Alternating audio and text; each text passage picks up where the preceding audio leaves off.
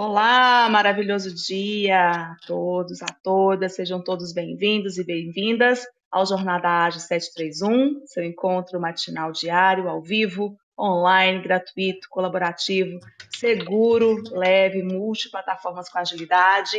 Todas as quartas-feiras temos o quadro Agile People e hoje, dia vinte e quatro de maio, dia vinte e cinco de maio, desculpa, de dois mil e vinte e dois, episódio quatrocentos e setenta e um. Nós vamos falar sobre a liderança chat. Eu sou Érica Guerra, tenho a honra de estar aqui hoje com uma convidada super especial, que é a Márcia Prado Carneiro. Seja muito bem-vinda, Márcia. E também com os moderadores, curadores, mentores, Mário Porto, André Sanches e vocês que nos acompanham aqui, né? Bom dia, Madá, Fernando, Zago, Hidalgo, Sheina. Sejam todos bem-vindos para o nosso programa de hoje. Eu vou fazer a minha audiodescrição e, em seguida, eu convido os demais para fazerem também, para nós iniciarmos o nosso debate de hoje. Eu estou em uma foto com fundo escuro, visto uma camisa verde claro, tenho a pele clara, cabelos castanhos claros, olhos castanhos claros, estou sorrindo na foto e com a mão segurando o rosto, falo diretamente de Belo Horizonte, capital de Minas, aqui ainda um friozinho, mas o sol está bem presente, nos, nos ajuda a aquecer, né? Então, passa a palavra aí para o André, para o Mário. Em seguida, eu Boa. passo para a Márcia. Vamos na sequência. Eu sou André Sanches, brasileiro com orgulho, homem cis, pele branca, olho castanho esverdeado, cabelo castanho claro, numa foto sorrindo, aqui com uma camiseta Bora Viver. E tenho a honra aí de estar no palco junto à Márcia, que eu tive a oportunidade de conhecer em dois mil e dezoito, onde fui engajado ali a dar mais agilidade nos projetos de, de transformação, projetos globais na área de sourcing, na área de compras de uma grande global indústria cervejeira. E eu passo a palavra aqui para o Mário Porto. Olá, muito bom dia. Seja bem-vinda, Márcia, nossa, nossa sala de Agile People. Eu sou Mário Porto, uma foto com camisa preta, mandado por fazer cabelos e olhos castanhos, um metro e oitenta e três, e falo direto aqui de Belo Horizonte. Sejam todos muito bem-vindos para o encontro de hoje. Márcia, bom dia. Convido você a fazer a sua audiodescrição e se apresentar para os nossos ouvintes. Bom dia a todos. Eu sou a Márcia. É, eu estou sem a minha foto, então eu vou fazer uma audiodescrição aqui, é, baseado no que eu lembro da foto. Eu sou morena, da pele branca, né? Meus cabelos são marronzinhos. Eu tenho cinquenta e seis anos.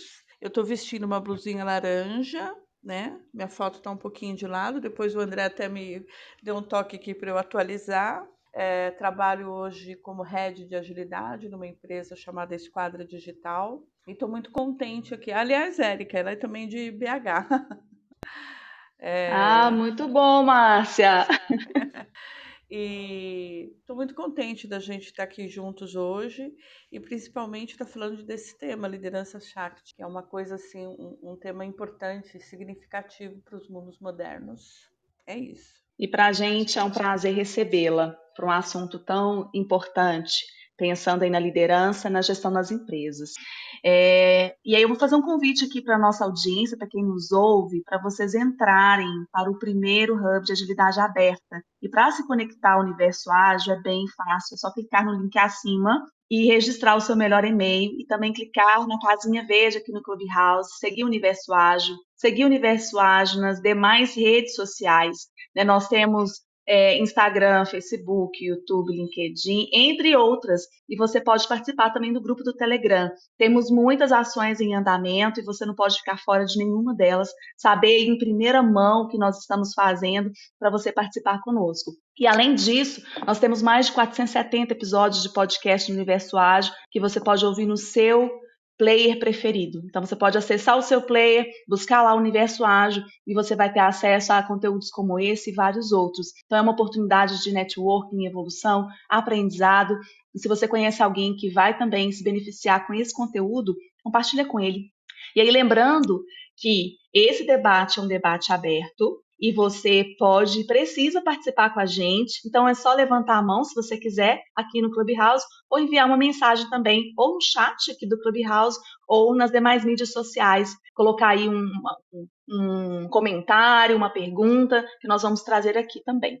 E aí eu vou direcionar aqui a primeira pergunta para a Márcia, né, como head de agilidade, também conhecedora do tema lideranças táctil, né, e quando a gente fala de agilidade, é necessário uma liderança ali presente, com um olhar diferenciado, com essa visão para dentro, conduzindo o time para esse resultado. E aí eu queria ouvir um pouquinho de você, Márcia, como você é, associa, né, essa visão da agilidade com a liderança táctil na organização que você trabalha e também nos contatos que você tem de mercado. Ah, boa, boa pergunta, Érica. Olha só, é, eu conheci a liderança táctil em dois mil e dezenove através do Capitalismo Consciente, da onde eu sou voluntária, né, trabalhando junto para esse novo modelo, né? E o que eu observo no meu dia a dia é a necessidade da gente cuidar das pessoas, né? Uma liderança que é muito mais fluida, muito mais facilitadora, é, e equilibrando, né, essas características de criatividade, né? Mas também com razão. No ambiente corporativo, a gente é, leva muito só dois aspectos do ser humano. A gente leva só o aspecto racional e o da ação. E a emoção fica fora, né, desse ambiente. Então, eu entendo que no dia a dia, essa emoção equilibrada precisa fazer parte. E isso me leva ao Shakti, né? Da criatividade, de ser incansável, de ser restaurativo. Mas, no ambiente corporativo, ainda estamos longe desse modelo, né? Então, você acaba fazendo uma liderança, você observa uma liderança muito mais racional, embora a gente esteja falando de agilidade, um dos pilares é a autogestão, a gente ainda observa todo esse conceito sendo carregado dentro da organização, né? Então, é, é importante divulgar, mas mais do que isso, ser um exemplo dessa liderança. Eu brinco muito com os times que eu trabalho, com os times com quais eu estou interagindo, que é, é, eu, não, eu, eu trabalho para não ser necessária, né? Para que as coisas fluam de uma forma bastante simples, né? E eles desenvolvam a autonomia, para que eles possam, de fato, colocar o seu melhor em prática. É isso. Super interessante, Márcia. E aí, falando sobre o, essa transição, né, do capitalismo para o capitalismo consciente, pensando qual é o impacto é, dessa liderança transformada para esse contexto do capitalismo consciente, a gente vê ainda um caminho. Você trouxe, né, as organizações ainda não estão vivendo dessa forma. Ainda não estão conectando é, essa equipe autônoma, esse cuidado que vem um pouco com, com a liderança Shakti, né? É, então, existem ainda vários desafios ou um caminho a ser construído. Aí eu vou abrir para o André aqui trazer as suas contribuições, André e Mário. Bom, que eu falando só um, já falo os dois, né, André? Sobre como, como você tem visto essa quebra desse paradigma, de, dessa liderança é, tradicional, vamos dizer assim, o que já vem perdurando ao longo do tempo, com essas características mais de resultado, mais de é, eu quero ver as coisas acontecerem, e essa transição para o cuidado, para realmente essa autoconsciência, esse autodesenvolvimento, realmente com essa contribuição maior no desenvolvimento das pessoas. Muito, muito bom, Érica. Bom, honrado em aprender, desenvolver e construir junto aí com todos vocês, todos e todas. É, já fica, acho que depois a gente coloca aqui no, no, no link, eu coloco daqui a pouquinho, tem o livro, né, Liderança Shakti, então acho que bacana a gente divulgar aí para quem quiser se aprofundar nesse tema e se aprofundar nessa leitura, que é do, do Raj, é, Raj Sisodi e da, da Nilima Bhatt. E, e o que eu gostei bastante na fala da própria Márcia, eu, eu tenho usado isso quando eu falo um pouco da, de agilidade exponencial, que é justamente equilibrar segurança e dinamismo. E para mim, quando eu olho esses dois poderes aí, mais masculino e mais feminino, segurança está muito no feminino, ligado, né? Acho que é muito ao masculino e, e o dinamismo muito ao feminino, né? Mulher muito dinâmica, é mulher que se adapta, que cuida lá de, de, de filho, gestação, de uma série de outros elementos. E quando a gente olha historicamente, o, o, o mundo, ele exigiu isso, né? Um mundo mais é, quantitativo, um mundo mais... É, exatas, né, que a Márcia trouxe, e, e eu vejo com bons olhos é, a evolução, né, quando eu olho a evolução, até pelas grandes revoluções, é, é, ela se inicia muito mais masculina E hoje é, é, o mundo pede mais esse carinho feminino, né? E aí, para mim, o feminino é a inovação, é a criatividade, e as empresas estão buscando isso hoje. Talvez não conscientemente com o apelo, de, o apelo do lado feminino, mas é, pelo menos pela pressão, por resultado, porque precisa se adaptar de um jeito ou de outro, aí ouve dizer... É, que tem que inovar, então começa a trilhar ali algum caminho certo ou errado de inovação, de criatividade, de adaptação. É, então, tenho visto aí com bons olhos, acredito sim que a gente precise é, evoluir muito, muito, e aí passa por questões óbvias, né? Desde de diversidade de gênero, que ela não acontece, então aí é, é, é o que eu acredito. Se as empresas tiverem nas suas lideranças, por exemplo, um equilíbrio mesmo, genuíno, é, reflexo da sociedade, é metade homens e mulheres, sem colocar as, a, as demais diversidades, né? É, mas, enfim, representando todo o público L G B T Q I A mais, e, e for genuína, eu acho que as empresas vão conseguir equilibrar essa segurança para entregar o, o que vem entregando, para é, é, os resultados é, é, que, que já existem, né? É, e vão conseguir entregar é, a criatividade, vão conseguir entregar a inovação necessária nesse mundo, que já falou diversas vezes, né? Mundo bunny, mundo VUCA, MUVUCA, mundo gasoso, mundo que for, né? Marião, quiser contribuir aí, seja bem. Aliás, a audiência também, quem quiser levantar a mão e vir aqui para o palco, é só abrir, é só levantar a mão no, no Clubhouse, e quem estiver no Clubhouse e demais mídias, é só postar um comentário no chat que a gente lê aqui e integra tudo junto. Enquanto o Mário entra, André, você fechou seu microfone. Acho que é por isso que o Mário não está conseguindo falar.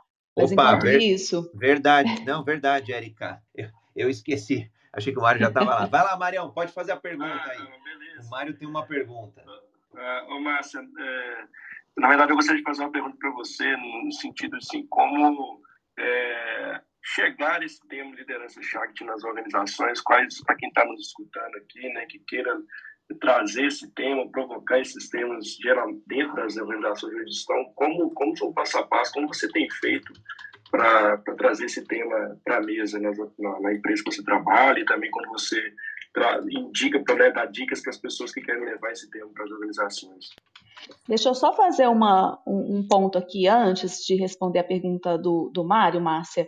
O, o Zago colocou aqui na, no chat. Seria possível dar uma noção do que vem a ser a liderança Shakti?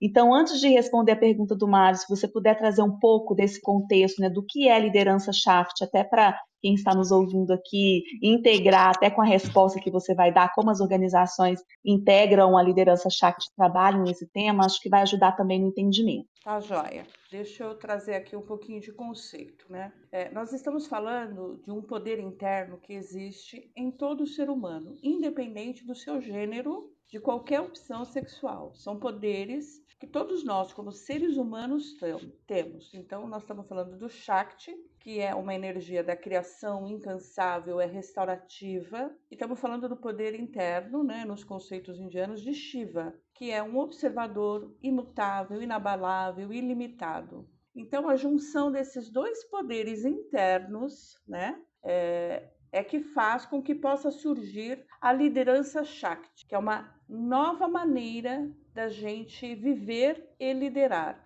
equilibrando essas duas energias dentro de nós mesmos. Aí eu vou trazer alguns exemplos. Mas, para início de qualquer coisa, a gente precisa falar de um tema muito importante, que é a presença plena. Parece uma coisa simples, né? Mas, na verdade, é o maior desafio, é estar presente.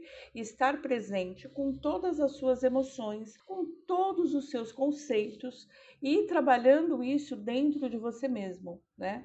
Então, essa é a primeira coisa, esse estado de presença, que é um convite, por exemplo, que eu faço agora, para que a gente esteja em estado de presença plena. Isso quer dizer que a gente está totalmente conectado com esse momento, com essa situação que a gente está vivendo. Isso, por si só, já vai fazer uma grande diferença, porque se você observar no seu dia a dia, você dificilmente está num estado de presença plena, né? Você, em geral, está fazendo alguma coisa, está numa reunião, mas pensando em outras coisas. Já vendo o seu próximo compromisso, ou respondendo um WhatsApp, ou olhando para a sua caixa de mensagem, né? O tempo todo você está em várias situações mentais. E a presença plena é um convite para você estar inteiro naquela tarefa e naquela atividade que você está realizando. Seja ela qual for. Seja lavando uma louça, seja fazendo uma reunião, sendo, seja lendo um livro, é estar em estado de presença plena. Nesse estado, você consegue acessar essas energias com mais facilidade, né? Então, isso nos torna inteiros dentro desse ambiente onde a gente está. Esse, então, seria o primeiro passo. Não é à toa que a mindfulness e as práticas de meditação estão se expandindo significativamente dentro do mundo corporativo. As pessoas têm essa necessidade de estar inteiros. E quando eu falo de inteiros, é também com tudo aquilo que você é. Por isso que a fala do André sobre a diversidade, É, sobre a necessidade de nós termos uma diversidade de pessoas dentro da organização. Porque, na verdade, cada uma delas contribui de alguma forma para esse conceito de inovação, que é uma ideia nova em ação. Então, é, é, essa, essa possibilidade, né, de opiniões diversas dentro desse ambiente. E permitindo que essa energia, que é o Shakti, é nada mais do que uma energia presente em cada um de nós, né? Que nos ajuda, por exemplo, a lidar com o dia a dia de uma maneira mais leve. Então, quando a gente fala de poderes femininos, de energias femininas, nós estamos falando, por exemplo, de inclusão, de confiança, de cuidado, de afeto, de paciência, de flexibilidade, de adaptabilidade. São características da energia feminina presente, independente do gênero, é importante reforçar isso. A intuição, que são as características positivas, né, desse feminino. E quando eu falo de um feminino é, imaturo, porque nós precisamos trabalhar essa maturidade, porque a gente ainda não conseguiu expressar isso, né,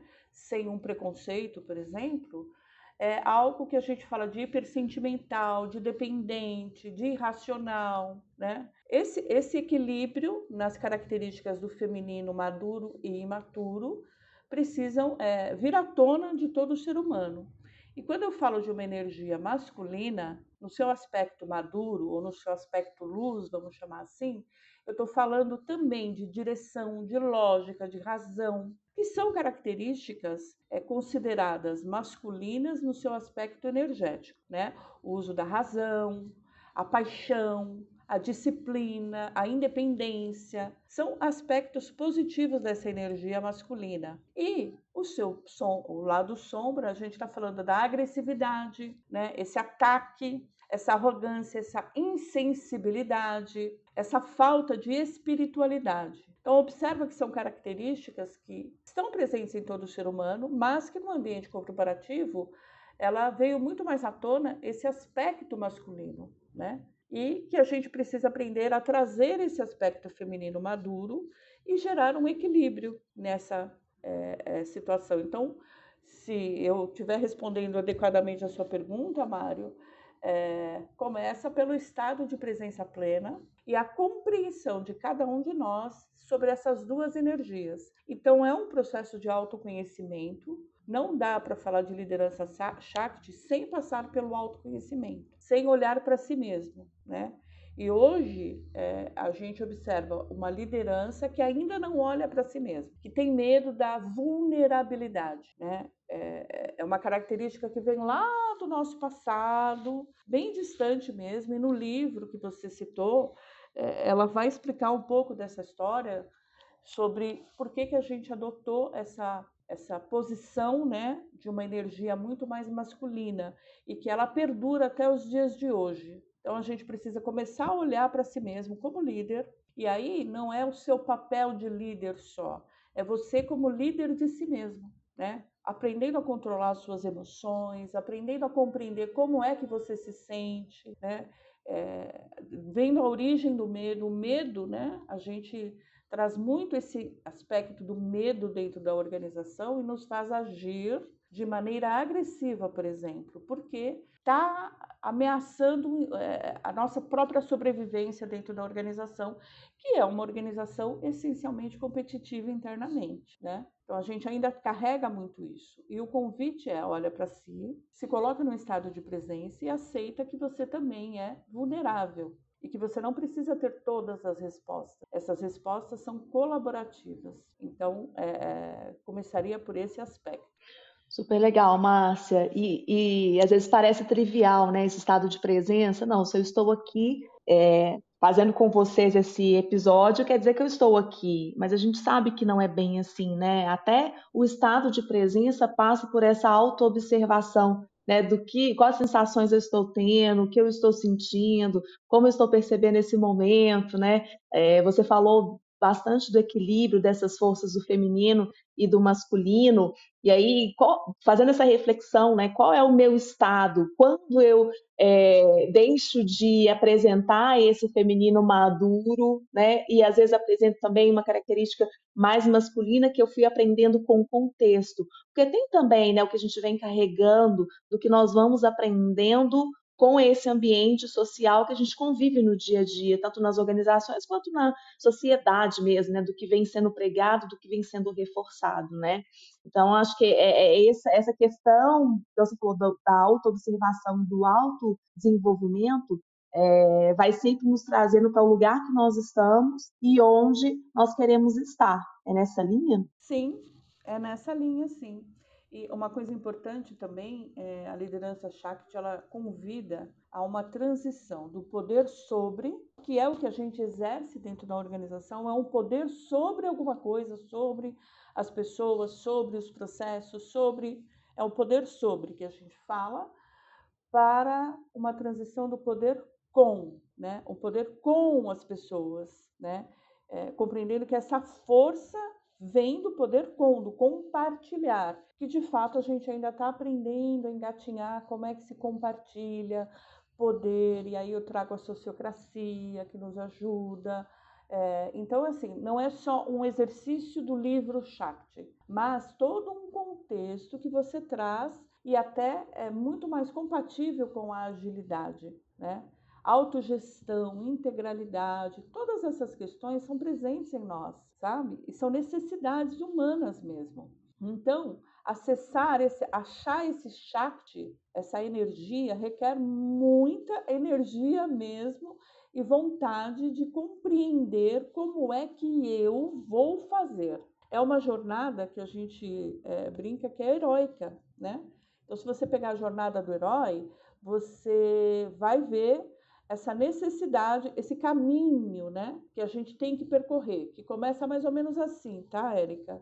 É uma chamada para aventura, isso aqui é uma chamada, é um convite para uma aventura heróica, porque você vai transformar a si mesmo. No fundo, você vai começar um processo de transformação de si mesmo. Então, a gente passa pela recusa, pela aceitação. É, nessa sua jornada, você costuma encontrar um mentor no meio do caminho, que não é necessariamente uma pessoa, mas sim alguém, algo que vai é, te guiar, né, para isso. Você passa por uma fronteira, né, é, e começa a fazer uma estrada de provações, que são aquelas partes heróicas que a gente vê nos filmes. É, porque você vai enfrentar muitos desafios. E a partir dessa estrada de provações, vamos dizer assim, você vai entrar numa caverna muito mais profunda, que é a sua própria caverna. É a transformação de si mesmo, e é o exercício mais difícil que tem. Porque a gente está muito acostumado a esse poder, a gente está muito acostumado no mandar. Então é, é uma transição difícil sair do poder sobre com o poder com, né? Como que você vai lidar com isso? Quando você tiver uma necessidade de, de, é, de realmente dividir o poder, como é que você vai se sentir nesse processo, né? Não quer dizer que não exista uma liderança, isso é, também é uma, é uma confusão que a gente faz. A liderança continua sendo necessária, mas ela é facilitadora de resultados, né? É uma liderança que tem o cuidado como uma premissa, compreendendo que você está, no fundo, lidando com pessoas. Tudo tem a ver com lidar com as pessoas e aceitá-las como elas são. É, não é concordar com comportamentos, mas aceitar que é assim para que você possa A partir daí, ter um diálogo mais profundo. E aí você vai seguindo, seguindo nesse caminho, até você chegar numa fase que a gente fala de renascer. Aí você começa entendendo, né, que, poxa, uma nova energia, um novo estado interno se manifesta. E aí começa a compartilhar isso, e aí você começa realmente a ir para o, o, o poder com as pessoas. Não é sobre as pessoas, mas com as pessoas.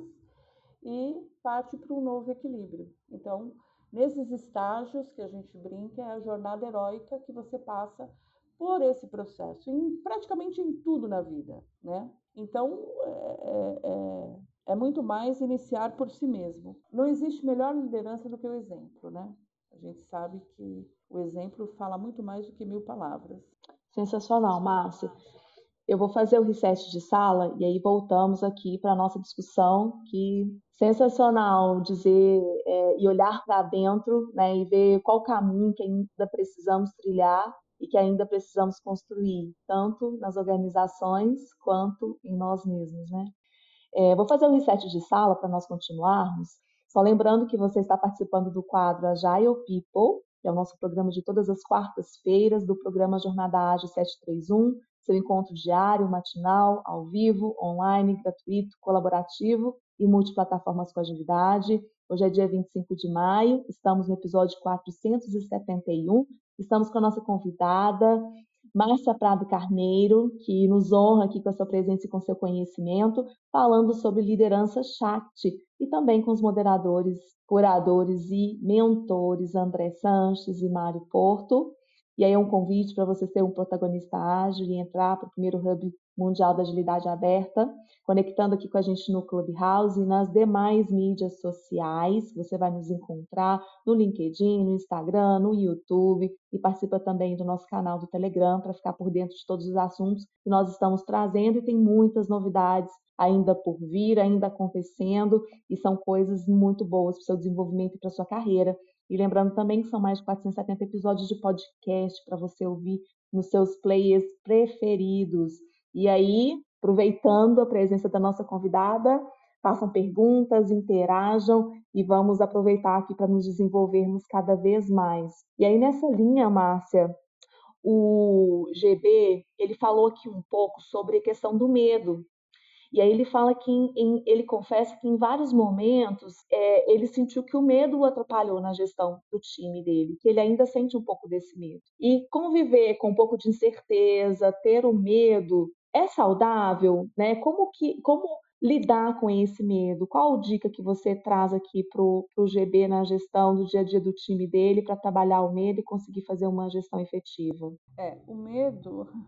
é uma das características mais fortes e ele se manifesta em vários aspectos, muitos. Um dia a gente precisa falar de comunicação não violenta e estudar um pouquinho sobre a questão do medo. O quanto o medo nos faz agir de uma maneira estranha, vou dizer por assim, né? É, o medo está presente em nós porque ele ataca principalmente o instinto de sobrevivência, né? Então, quando esse instinto, essa, essa necessidade de sobrevivência nos é ameaçada, Ele, ele se manifesta, né, internamente através de sentimentos que a gente vai ter, que são sinais que a gente vai ter de, de questões. E lidar com o medo é compreender da onde é que ele está vindo. Qual é o medo que você está sentindo nesse momento, que você vê esse medo? O que, que é que está... Olhar para si e falar o que é que eu estou sentindo. Porque, olha, o ser humano tem muitas necessidades. Todos nós, como seres humanos, nós temos necessidade... de harmonia, nós temos necessidade de paz, de autonomia. E quando isso, de alguma maneira, nos é ameaçado, o medo, ele se manifesta rapidamente. Então, o fundo de tudo vem do medo. Medo de perder, medo de não ser autônomo, medo de não ser aceito, né? Então, esse trabalho interno do medo, É o, é o mais profundo que a gente tem para fazer, né? Então, a gente fala, não, ser fluido, deixar fluir, Mas para nós isso é muito complicado, porque como que eu vou deixar fluir alguma coisa? Como eu, como líder, não vou responder? Será que o time me aceita sem a resposta que eles esperam que eu dê? Né? Então, no fundo, talvez seja assim, medo de aceitação. Por quê? Porque vem de uma educação passada, né? É, de que nós temos que ter as respostas, e nós não temos, né? Não temos. E também uma identificação muito profunda com o status das coisas. Por exemplo, eu sou líder, né? Eu sou P M P, eu sou... Essa identificação do título com o ser humano. Isso também é uma coisa importantíssima, porque você está numa posição que é temporária. Ela realmente é temporária, porque a vida e o mundo sempre está nos convidando a fazer mudanças. O mundo, a vida é mudança, né? Ela está sempre na mudança. Então, uma das preocupações é a perda do próprio poder. Por isso que é importante transitar, né, entre o poder sobre para o poder com, porque isso vai diminuir muito o, o medo presente na organização. E as organizações ainda de forma hierárquica, por mais que elas é, trabalhem liderança, ela ainda tem uma, uma estrutura rigidamente hierárquica. Isso nos convida ao seguinte, é, não tem para todo mundo, porque nem todos serão gerentes. Nem todos serão diretores. Sempre vai ser escasso essa posição, né? E isso é, nos convida inconscientemente a um processo de competição e não de colaboração. Ah, não, não quero, não ligo. No fundo, você se incomoda, porque você está no ambiente em que isso é cultivado. Ah, então não vamos ter diretor, não vamos ter líder? Não. Vamos continuar tendo, mas não se identificando com esse papel. Se identificando é, no sentido de eu não sou aquilo, eu estou naquela posição. E aí, a partir daí, você começa a diminuir esse medo, por isso que ele vem primeiro numa compreensão do seu estado interno. Identificar onde vem esse medo. Por que eu estou com medo? Eu estou com medo de perder meu emprego, não conseguir sustentar minha família... Eu estou com medo de não ser aceito pelo time, eu estou com medo de decepcionar as pessoas, porque tem uma característica implícita na liderança de que a gente tem que saber tudo, e não sabemos, e não temos como saber, né? Então, é um, é um outro processo de troca que vai diminuindo esse medo. E eu falo por mim mesma, né, que já venho no processo de gestão há muitos e muitos anos, e eu tive que tirar a minha identificação dos papéis. Eu estou naquela posição, mas eu não sou aquilo. E, e perder esse rótulo, né, internamente, tudo isso é, é uma ação interna, gente. É, perder esse rótulo talvez seja a coisa mais importante que a gente tenha para fazer nesse processo de autoconhecimento. Porque eu brinco que eu sou o quê? Eu sou humana, imperfeita e vulnerável. E a partir deste lugar interno, eu posso assumir qualquer papel. Inclusive, aceitar que a liderança daquele momento não é minha, né? Aceitar que não é. Outra pessoa está exercendo esse papel. E está tudo bem para mim. Então, é diminuir também o seu estado de sofrimento. Tem um pouco do abrir mão, né, Márcia? O Fábio trouxe aqui, ó, muito bacana as colocações. Muito grato por despertar em nós a visão do cotidiano por um ângulo diferente. E olhar por esse ângulo diferente faz muita diferença, né, na forma como a gente reflete e colocar as nossas ações no dia a dia. Muito bom, Márcia. Vou abrir para o André e para o Mário, vocês colocarem é, perguntas ou complementarem o que a Márcia trouxe. De, deixa eu complementar aí meu, meu centavo aí de Bitcoin, que sempre brinca que as contribuições são, são tão bacanas que a gente já valoriza em Bitcoin, que embora esteja caindo, vale mais que centavos de real. É, eu, eu, eu sou apaixonado pela Márcia e eu ficaria dias ouvindo ela e aprendendo com ela. Então, para mim, eu, eu tô aqui... É que hoje, hoje a gente não tem vídeo, mas eu tô aqui felicíssimo aqui de estar tá com ela e aprender, né? E levar esse conhecimento, né, a mais pessoas. É, para mim, eu, eu, para mim, é como se fosse um exercício, uma... De lá atrás, e aí eu, eu olhando o André, a jornada... do herói do André, na liderança, né? E como que isso me trouxe mais agilidade no presente, é, eu sempre, meus pais sempre pediram para eu, sempre pediram, sempre incentivaram com que eu estudasse, se formasse, trabalhasse, crescesse. Foi natural dentro das empresas, no mundo corporativo, crescer e assumir o quê? Cargos, né? Posições. Então, era gerente de projetos, era head de transformação, de projeto corporativo, de não sei do que. E a gente se apega a essas coisas, né?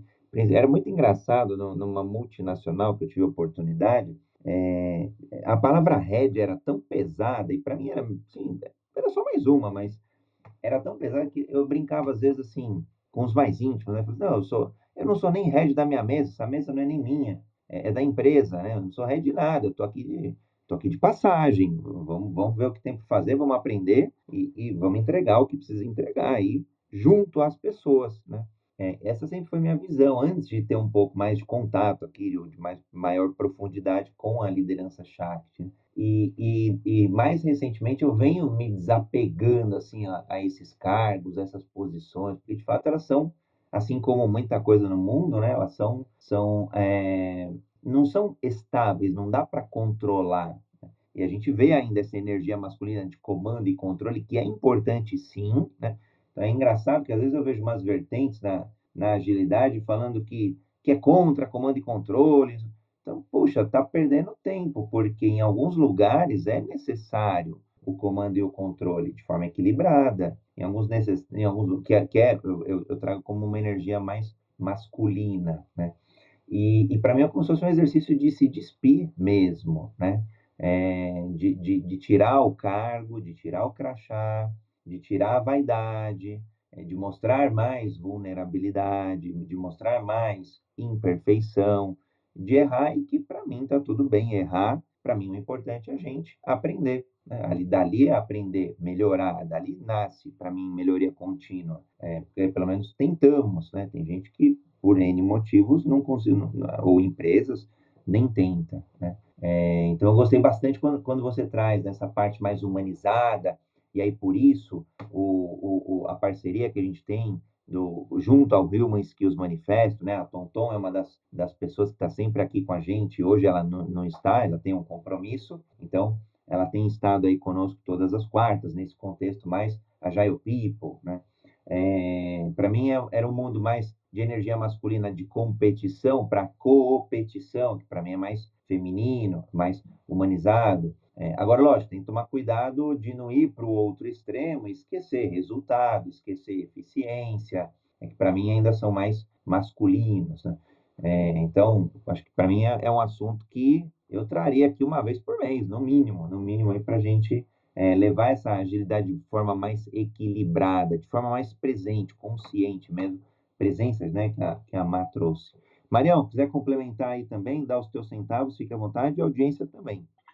É, é muito, muito bom, né, trazer a Márcia para sobre esse ponto da, da liderança, né, se de fato é algo que É, agora virou ah, todo o holofote para o tema de liderança, né? De fato, a gente tem escutado vários pontos em relação à liderança, mas mesmo a gente é, tem escutado muito, falado muito sobre o tema, tem um, um processo aí que é a prática, né? Que de fato chegar a isso, fazer essa transição, que eu vejo ainda que é um caminho, é uma jornada é, que ainda está no, no início ali, algumas organizações no meio dessa jornada, mas é necessário a gente sempre repetir, trazer esse tema aqui de, de resgatar o papel da liderança. E, e isso, cada vez mais, é, tem que trazer essa provocação, porque o contexto, todo momento, está mudando e nos pede isso, né? Quem, quem se, se tomar essa consciência, né, de forma rápida, é, vai conseguir, né, colher novos frutos na, na, na, lá na frente, né, no agora barra futuro. Mas ainda vejo que a gente ainda tem um, um grande, grande ponto cultural mesmo, né? Quando você traz para as organizações, muitas passando aí pós, é, uh, muito em questão de produtividade, né? de, de eficiência operacional, né? E esquecendo desse lado do, do colocar o colaborador no centro, né? Assim, eu já, nessas semanas aí, já falei várias, várias vezes sobre esse tema, mas ainda eu vejo que não tem uma, uma grande tomada de consciência. Mas a gente tem que trazer esse papel sempre provocativo, né? O que a gente traz aqui na sala para quem está escutando a gente, ou quem é o Bill está escutando nosso podcast também, e sempre trazer essas provocações na mesa, né? Porque se a gente não fizer essa provocação, aí que não vai mudar mesmo. Mas é um desafio grande, eu vejo, dessa, dessa mudança que a Márcia traz, que muito traz a essência do, da liderança, né? De, de fato, ser humana, né? trazer ali ao ponto de escutar as pessoas, envolver as pessoas, né? Fazer esse papel que, que é o, o, o certo, né, para a liderança, de servir. Mas é uma grande reflexão para a gente no dia de hoje, né? Da gente como ir colocando essas sementes, plantando essas sementes onde a gente está. Né? E por mais que sejam pequenas sementes, vão trazer grandes resultados. Né? Acho que esse é o ponto que a Márcia traz, né? Assim, a gente fazer nosso papel, fazer nosso papel de provocativo, né? Cada vez mais trazendo essa essência. Não estou falando para não esquecer os resultados. Os resultados, claro, isso é importante, mas não esquecer que isso é através das pessoas. E muitas das vezes as organizações, ainda mais no, ainda mais no contexto atual, têm esquecido disso. Tem ainda muitas organizações é, focadas mais em resultado e estão esquecendo que as pessoas estão de resultados a qual custo, a qual preço. Né? E, e eu não canso de falar isso. Né? Assim, quanto mais a gente não olhar para a experiência do colaborador, quanto mais a gente não... Não, não ter esse olhar de foco, né, para as pessoas, é, a gente, as, o, o negócio está fadado a deixar de existir. Né? Assim, tem vários exemplos aí, agora não só a empresa, como próprias startups com demissões em massa, né, demissões aí com dados de pessoas sendo disponibilizadas, enfim, tem vários é, pontos de, de, de, de atenção que lá na frente... Quem vai querer trabalhar comigo, né? Quem vai querer vir para a minha empresa, né? Qual é a reputação da minha empresa? Então, são pontos que muitas vezes as organizações passam despercebidos, né? Ah, se um, se um colaborador vai no LinkedIn falar mal da minha liderança, o colaborador vai no Glassdoor e falar mal da minha liderança. Quais são as consequências disso ao longo do tempo, né? Eu vejo que as pequenas organizações, por mais que saibam, não fazem, né? Então, é a provocação que eu deixo aqui, né? Se você sabe o papel da liderança, sabe tem, por que, que as pessoas não fazem, né? Qual que é a dificuldade. E por que ninguém está pensando no longo prazo, está pensando muito no imediatismo. Então, esse equilíbrio que a Márcia fala, eu ainda vejo distante, né? Eu trabalho em várias organizações e a gente tem, e a liderança cada vez mais não tem tempo para isso, não tem tempo para aquilo. Mas quando você vai olhar, né? Eu vejo que é um conjunto de elementos. A pessoa tem sessenta pessoas abaixo dela, cem pessoas abaixo dela. De fato, ela não vai conseguir ter tempo para as pessoas. Talvez são um conjunto de ações que muitas vezes a gente sempre bota toda a responsabilidade da liderança, mas não faz um processo de, de adequação, de fato, para ela poder ter esse tempo para as pessoas. Então, é um conjunto de elementos aqui que precisam ser olhados, na minha visão, para quem a organização quer ter esse, que tem esse olhar o mais rápido possível, lá na frente vai garantir a sustentabilidade, seu negócio. Então, momento, momento bastidores aqui, a gente carinhosa, parênteses rápido, a gente carinhosamente chama a audiência, chama cada pessoa de protagonista ágil, ou todos de protagonistas, todos e todas de protagonistas ágeis. E o, e o protagonista ágil, Fábio Baldin, mandou uma mensagem para gente, mandou uma, uma foto para gente, é, falando que ele está dirigindo ali para Campinas e está aprendendo sobre a liderança Shakti aí com a Márcia. E mandou uma foto do carro aqui, sintonizado no programa Jornada Ágil. Muito bacana, Fabião, legal. É bom saber como que a audiência é, tem assistido aí o programa depois de quatrocentos e setenta dias seguidos, sem, sem parar, sábado, domingos e feriados. Muito bacana, Fabião, um abraço para ti. Quem quiser compartilhar aí também como... É, tem consumido aí esse conteúdo ou esse, esse aprendizado. Aliás, eu digo esse networking também, que é uma das, um dos D N As do Hub de Agilidade, o Universo Ágil, é essa conexão, né? Então, o Clubhouse facilita bastante essa conexão. Aí eu vou brincar aqui do Gildo conectar com o Arthur, do Arthur conectar com o Carlos, com a Carol que chegou, com o Hidalgo que acompanha e por aí vai. Então, uma, uma multiplataformas para se conectarem também, obviamente, além das mídias mais tradicionais, LinkedIn, Instagram, Facebook e outras tantas. Isso aí, André. E bom saber também que nós estamos impactando a vida das pessoas, né? Vou passar a palavra para o Rafael. Rafael, seja muito bem-vindo. Faça sua audiodescrição, por gentileza, e coloque aí sua pergunta ou seu comentário. E em seguida eu passo para você, tá, Isaac? Bom dia, pessoal. Audiodescrição, eu tô, o fundo da minha foto é azul, editado, é, eu sou branco, cabelo enrolado, olho verde, mais ou menos, estou com um casaco preto, só está aparecendo meu rosto ali no, na foto. É, eu achei muito interessante esse tema de, de hoje que vocês abordaram aí, sobre a questão do, do desapego, né, ao cargo. É, infelizmente, assim, no Brasil é um pouco mais complicado devido à grande diferença salarial. Eu não estou falando um C E O, um V P, que são cargos chaves, e realmente é muito escasso, né? Isso daí eu não vou discutir. Mas o que eu gostaria de comparar, por exemplo, a Noruega e, e setores parecidos, por exemplo, de óleo e gás, né? O setor de engenharia. Na Noruega, por exemplo, um... na Europa em geral, mas vamos dizer um exemplo específico de óleo e gás lá que é muito forte. Um técnico, né? O cara que é técnico, ele ganha X e o engenheiro, ele ganha, sei lá, talvez trinta por cento, vinte por cento a mais do que ele, o gerente vai ganhar mais cinquenta por cento, sessenta por cento que o técnico, né? Aqui no Brasil é normal o técnico, sei lá, ganhar cinco mil, um gerente ganha trinta, quarenta, cinquenta. Então, assim, a diferença salarial para esses cargos, assim, que, não, volto a dizer, um C E O é um cargo super chave, não dá para discutir isso, né? O cara que ganha milhões, mas eu digo ali a gerência no geral. Então, acaba que a, a grande maioria das pessoas tem emprego, né? Não tem o trabalho, a pessoa gosta de fazer aquilo, mas ela faz por dinheiro, né? Se ela ganhar na Mega Sena ou se ela tivesse comprado, como o André falou, aí, Bitcoin lá em dois mil e dez, com certeza a pessoa não, não estaria trabalhando hoje, porque não é um trabalho, né? A pessoa faz porque realmente quer ganhar dinheiro e é algo aceitável ali para ela. Então, no Brasil é muito mais difícil, porque o pessoal quer ser gerente, às vezes ele nem gosta, ele nem gosta de lidar com gente, mas ele precisa ser... Ah, tem carreira Y.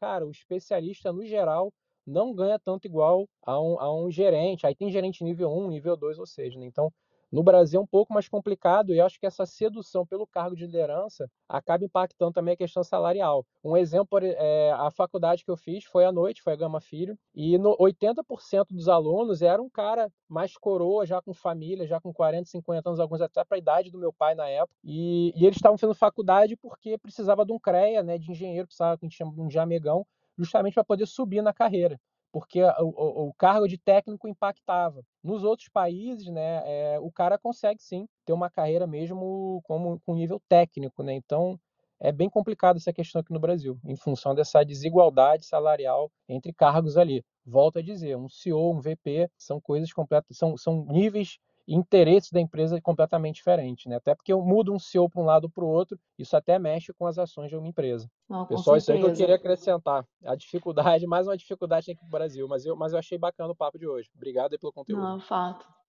E aí eu vou trazer um ponto aqui, aí eu vou abrir para você, Márcia, trazer a sua visão, é, porque a gente fala das necessidades básicas, né? E o dinheiro acaba vindo ali para suprir essas necessidades básicas. Mas falando da liderança Shakti, dessa construção, né, desse equilíbrio do, do capitalismo é, consciente, a gente fala também desse olhar para o propósito, né? E, e nós começamos a nossa discussão de hoje falando sobre a presença, de estar presente, se observar, né, e associando isso também ao propósito, do seu propósito de vida, para você alcançar esse lugar, né? Se a pessoa está numa posição que ela não gostaria de estar pelo dinheiro, por exemplo, talvez ele não vai alcançar esse, esse start. Como você vê isso, Márcia? Olha, é, trazendo um pouquinho a fala do Rafael, vamos lá. É, quando a gente fala de não se identificar com o cargo, não significa que ele não vai existir. Significa que você não é aquilo, é, como ser humano, né? Até porque a própria legislação é, nos coloca em muitas situações, né, em que a gente precisa ter esses rótulos. Aqui a fala é sobre a ró- o rótulo interno, né? Essa preocupação que você tem que se você não for é, é, o, o gerente, se você não for É, aquilo, aquela posição, você está sendo desmerecido. Então, é algo nesse sentido, na parte interna, né? No sentimento de como você se coloca. E conectando com a fala que a Érica trouxe, é óbvio que o propósito, começando pelo nosso, percebe que a minha fala sempre é de nós mesmos. Tudo tem a ver mais conosco do que com a organização. Quando a gente inverteu isso, permitindo que a organização nos definisse, a gente se perdeu como ser humano. Então é fundamental que você carregue o seu propósito, e aí cada um de nós, em cada fase da vida, vai ter um propósito diferente, porque é um propósito evolutivo, ele vai se transformando na linha do tempo, até porque você vai, como ser humano, amadurecendo, vivendo outras experiências, então é natural que ele mude, né? É, sem a identificação desse propósito seu, fica difícil também para você fazer uma jornada de autoconhecimento. Não que ela é impossível, mas, ai, ah, propósito, essa, tem um grupo que eu participo da Repcracia, tenho que ser feliz o tempo todo. Então, são estigmas e paradigmas que a gente vai montando e que vai tendo que desmontar, né? Então, é, a identificação com o papel tem a ver com o estado interno e não com aquilo que você registra dentro de uma carteira de trabalho, tá? Só para deixar isso aí claro. É, e a identificação... Sim, Érica, não sei se eu respondi adequadamente... Opa. Ah, com certeza, com certeza. Como que a gente conecta também nessa questão da posição, do dinheiro, dessa busca com o propósito, com o objetivo de vida, né? Podem parecer coisas distintas, mas na verdade não é, né? E quando você Nossa. tem o poder de escolher, quando você pode escolher, essa é a maior liberdade que a gente tem, né? Mas isso pode ser um, um assunto para um próximo, um próximo episódio, viu, Márcia? E a gente é pode aprofundar bastante. Isaac, é bom dia, seja bem-vindo. Faça sua autodescrição, por gentileza, e pode colocar o seu ponto. Isaac, você nos escuta? Você está no mudo. Bom dia, bom dia estamos. Tudo bem? É, eu estou numa foto preto e branco, sou careca, uso barba, é, tenho cinquenta e cinco anos, uh, resido aqui na Ilha Comprida, litoral de São Paulo, litoral sul. É, Esse, esse tema ágil sempre me instigou, né, há muito tempo, e passei pela, por essa transformação, e estou nessa transformação, na verdade, mas tem algumas coisas, alguns pontos que eu quero é, pontuar aqui, até para uma reflexão minha propriamente, né?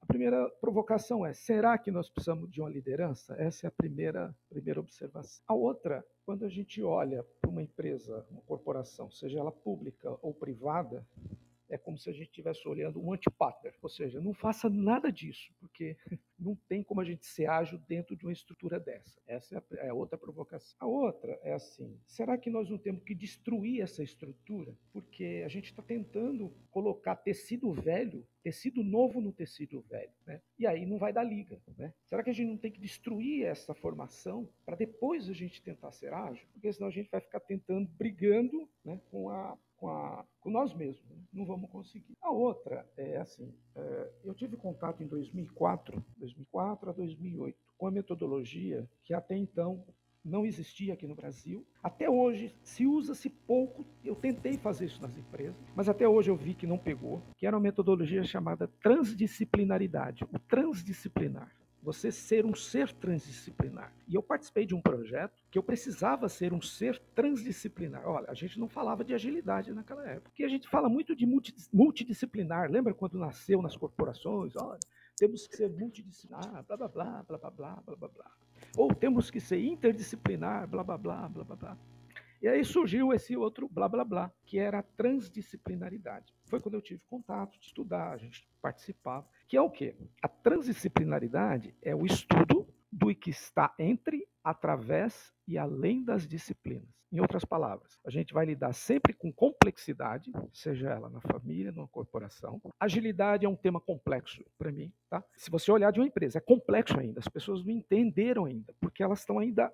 Elas, elas estão arraigadas ainda nesses conceitos velhos, né? A estrutura está errada. Eu teria que destruir isso. Então, acaba sendo um assunto complexo. Falar de agilidade em muitas empresas ainda. A outra, o outro pilar é níveis de realidade. Cada ser humano está numa realidade diferente de uma outra pessoa, independente do cargo que ela está.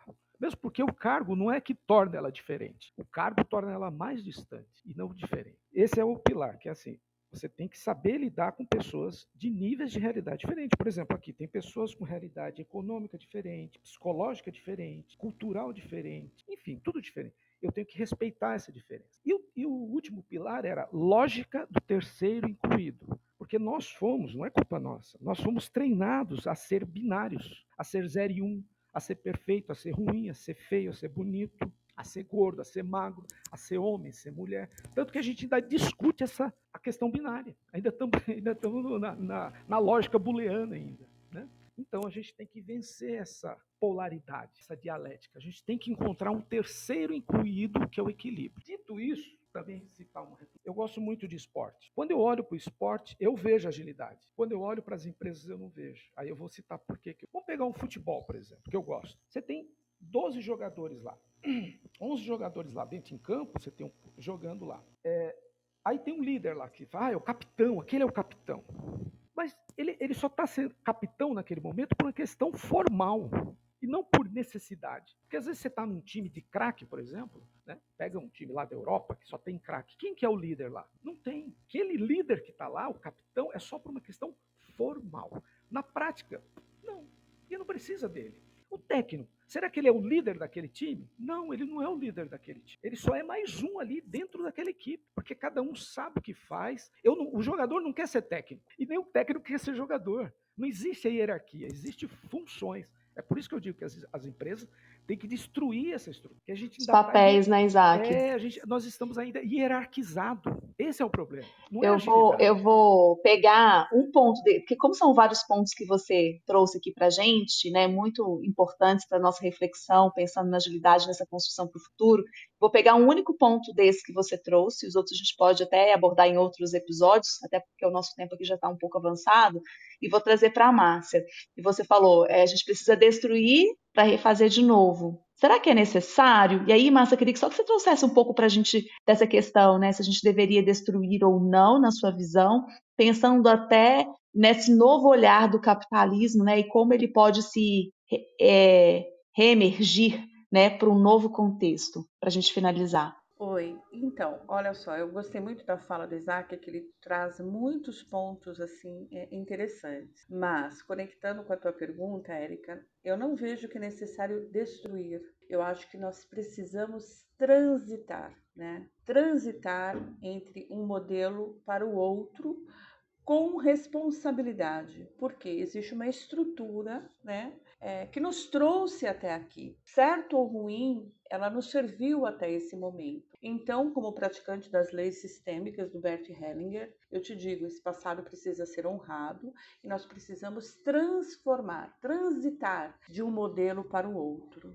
né? É, a liderança, ela é importante e necessária? No meu ponto de vista, sim. Mas não mais essa liderança que tem todas as respostas, mas uma liderança situacional, aonde você exerce um papel de liderança que facilita os resultados que se buscam é, por aquele círculo, por aquela atividade, por aquilo que você está desenvolvendo. Como dentro de uma organização nós temos diversos estados de consciência, diversos estados de vida, né, momentos de vida diferentes completamente uns dos outros. Eu acho que aí mora o primeiro princípio que a gente precisa tratar, que é compreender que temos histórias e estados de consciência diferentes uns dos outros. E por estarmos nesse estado de consciência diferente uns dos outros, é que nós precisamos olhar para nós mesmos e aprender a lidar com essas diferenças de opiniões, diferenças de histórias, de reflexões. Então, eu não acho que tem que ser destruído. Eu acho que ele tem que ser transitado num processo de evolução natural do próprio ser humano. Temos que ter as provocações como essa que nós estamos fazendo aqui hoje, um, uma tomada de consciência de outras coisas que existem e que podem nos tornar melhores e, naturalmente, dentro das organizações. Imagina que se a gente destrói todo esse processo, como é que nós vamos viver? Porque nós não estamos prontos para essa mudança de polaridade imediata. Nós mesmos não estamos, eu não estou. É, e eu acredito que cada um de nós também não está. Então, nós temos que é, é, aprender a fazer esta transição. E não é algo que a gente acha que vai ser simples, porque não é. Então, se a gente traz o capitalismo consciente, é justamente consciente. É fazer aos poucos, mas tendo um objetivo ali na frente. Não há como você obrigar. Por exemplo, a gente fala muito da autogestão, muito de que é importante a autogestão. Nem todos nós estamos preparados para ela. Nosso estado de consciência pode não ser para a autogestão no momento. Embora seja muito legal, mas nem todos conseguem. Por quê? Porque ainda estão num outro estado de consciência. E se a gente fala de inclusão, a gente precisa incluir também essas pessoas que estão em um estado de consciência diferente. Então, é aos poucos que esse modelo vai sendo transicionado. E, ao contrário é, do que talvez alguns pensem, é, nós estamos caminhando para isso, mas muito lentamente. Mas estamos caminhando. Hoje, a autogestão já é algo que se fala. Antes não se falava. Então, isso é um ponto positivo. Agora, falamos certo, falamos errado, aí é, é, é como cada um entende o processo da autogestão, porque tem essa compreensão. Por isso que falar sobre isso é um ponto muito positivo, trazendo sempre o respeito, a compreensão. E, por exemplo, nesse, nesse instante da fala do, do Isaac, eu analiso como eu, e é só um exemplo, tá, Isaac? É, eu analiso como eu me sinto diante da fala dele. O que, que me provocou? Que sentimento me provocou quando ele fala destruir? Tá aí um ponto que o autoconhecimento vai te ajudar, né? Porque aí você vai olhar e falar, mas essa palavra destruir, ah, é muito radical. Eu não estou olhando para julgar o Isaac, mas sim para entender o que eu estou sentindo. E como eu me sinto é o meu lugar de fala, né? Então, são esses pequenos pontos que vão transformando esses ambientes aonde a gente passa. Por isso eu vejo todas essas discussões, essas ideias, de uma maneira muito, muito, muito feliz, muito contente. Porque há dez anos atrás, acredito, eu estou no mercado há muito tempo, a gente nunca falou sobre isso. Sempre foi assim e é assim que vai continuar, né? Mas há lugares que precisam, estados de consciência, como diria o Frederic Laloux ou Ken Wilber, estados de consciência vermelho, estados de consciência laranja, né? Tudo isso aí é, a gente vai precisar aprender a conviver. Vamos precisar incluir todas essas opiniões dentro, né? Por isso que o propósito, Érica, é fundamental, porque é ele que vai nos conectar nessa jornada e vai nos ajudar a vencer esses desafios, essas polaridades que hoje existem, mas que se a gente olhar para esse propósito, é, a gente consegue ter forças, né, para é, fazer a jornada, fazer esse caminhar, entendeu? E uma coisa que é bem importante também é a questão de dinheiro e lucro. É, isso não está sendo abolido em momento nenhum do, do, do processo do capitalismo consciente, por exemplo, mas é um conceito importante a gente trazer para para dar clareza. É, Nada disso pode ser so- em cima do sofrimento humano. Não pode ser prioridade o lucro em detrimento ao ser humano. Talvez essa seja a grande é, mudança, né? Para que a gente possa é, conseguir transitar. É ter esse olhar humano mesmo, né? Eu trabalho com tecnologia, mas eu não sou a máquina. Eu sou um ser humano. E eu não posso sair deste lugar é, de me ver como ser humano, para que eu possa fazer as transformações, começando por mim, e levar isso nos meus nos ambientes onde eu, eu vejo esse espaço, né? Eu vejo essa, essa possibilidade de poder conversar como eu estou conversando aqui agora, que é um espaço seguro, né? Seguro psicologicamente falando, para que a gente possa expressar, ser vulnerável, apresentar nosso medo. Érica, se deixar, eu fico aqui até as dez. Então, melhor... Mas... Não, eu fico aqui até as dez ouvindo, o viu, Márcio? Tá sensacional. É esse, não é, não? Ah, muito obrigada, viu? Assim, sensacional ter você aqui com a gente nesse episódio de hoje. Você falando aí de autogestão, pode ser um tema para a gente falar num próximo episódio. Te convido, se você achar que, que faz sentido. Acho que tem uma super pega como desenvolver esses times autônomos, mas ao mesmo tempo tendo esse olhar Olhar, né, da liderança situacional, que cada um precisa de um tipo de apoio, e isso vai tornando um pouco mais complexo do que só dar a direção e ter o comando e controle, né? Então pode ser um tema super interessante, e eu quero te agradecer a sua generosidade, a sua entrega aqui conosco, foi sensacional, agradecer a participação do Rafael, do Isaac, e aí eu vou abrir para você, Márcia, falar a sua mensagem final, em seguida para o André, para a gente encerrar o nosso episódio de hoje. A Liliane colocou aqui no chat, ó, excelente momento de hoje, muito bom. Excelentes pontos abordados, só ouvir verdades. Então, com certeza, trouxe impacto positivo aí para a nossa audiência também. Fica à vontade, Márcia, para a sua consideração final. Gente, é, é, eu, tô, eu fico muito feliz de participar, estou muito contente de estar aqui. É, obrigada, André, Érica, pela oportunidade, a todos vocês de eu poder me expressar com tranquilidade, com uma segurança interna. E a minha mensagem final, é, sendo muito assim objetiva, lembre-se que nós somos todos, sem exceção, seres humanos. E é essa humanidade que precisa vir à tona, é essa humanidade que precisa se manifestar, é essa humanidade que traz a criatividade, é esse olhar sem julgar. compreendendo que o outro está num estado diferente do seu, mas que ainda assim é possível uma convivência harmoniosa, independente é, de qualquer condição. E lembrando que quem é líder, na verdade, tem uma responsabilidade muito alta, né, sobre esse momento de transição da humanidade. Então, lembre-se, nós todos somos seres humanos e é isso que nos conecta. Não são os nossos cargos, não são as nossas posições, não são as literaturas e o nosso conhecimento. O que nos conecta uns com os outros é sermos todos seres humanos. É isso, minha mensagem final. Fantástico, Márcia. E olha só como, como dá um gancho é, para outros temas. É, eu tenho visto nessa área, mais agilidade, muito, muito se falar sobre somos humanos, mas a pergunta, acho que você acho que fez a reflexão perfeita, né? Qual a humanidade, né? Qual o humano que, que de fato, qual que é esse detalhe, né? Se é autogestão, se é autoliderança, se é empoderar, e, e olha a dimensão, né? A gente teve um episódio há alguns meses com o presidente de uma grande indústria de software do Brasil, seis mil, sete mil funcionários, e eles falaram, olha, a gente se organizou de um jeito, É, que era mais de, de uma de certa forma mais ágil, e, e aí quando a gente entendeu que as pessoas não estavam ainda preparadas ali para tomarem decisões, né, tomada de decisão, a gente deu um passo para trás e agora a gente está se reorganizando. Então é, foi humilde, foi vulnerável e, e mostrou que não tem caminho certo, não tem caminho errado, tem as jornadas individuais, muito do que a gente viu hoje, e tem as jornadas é, empresariais, né,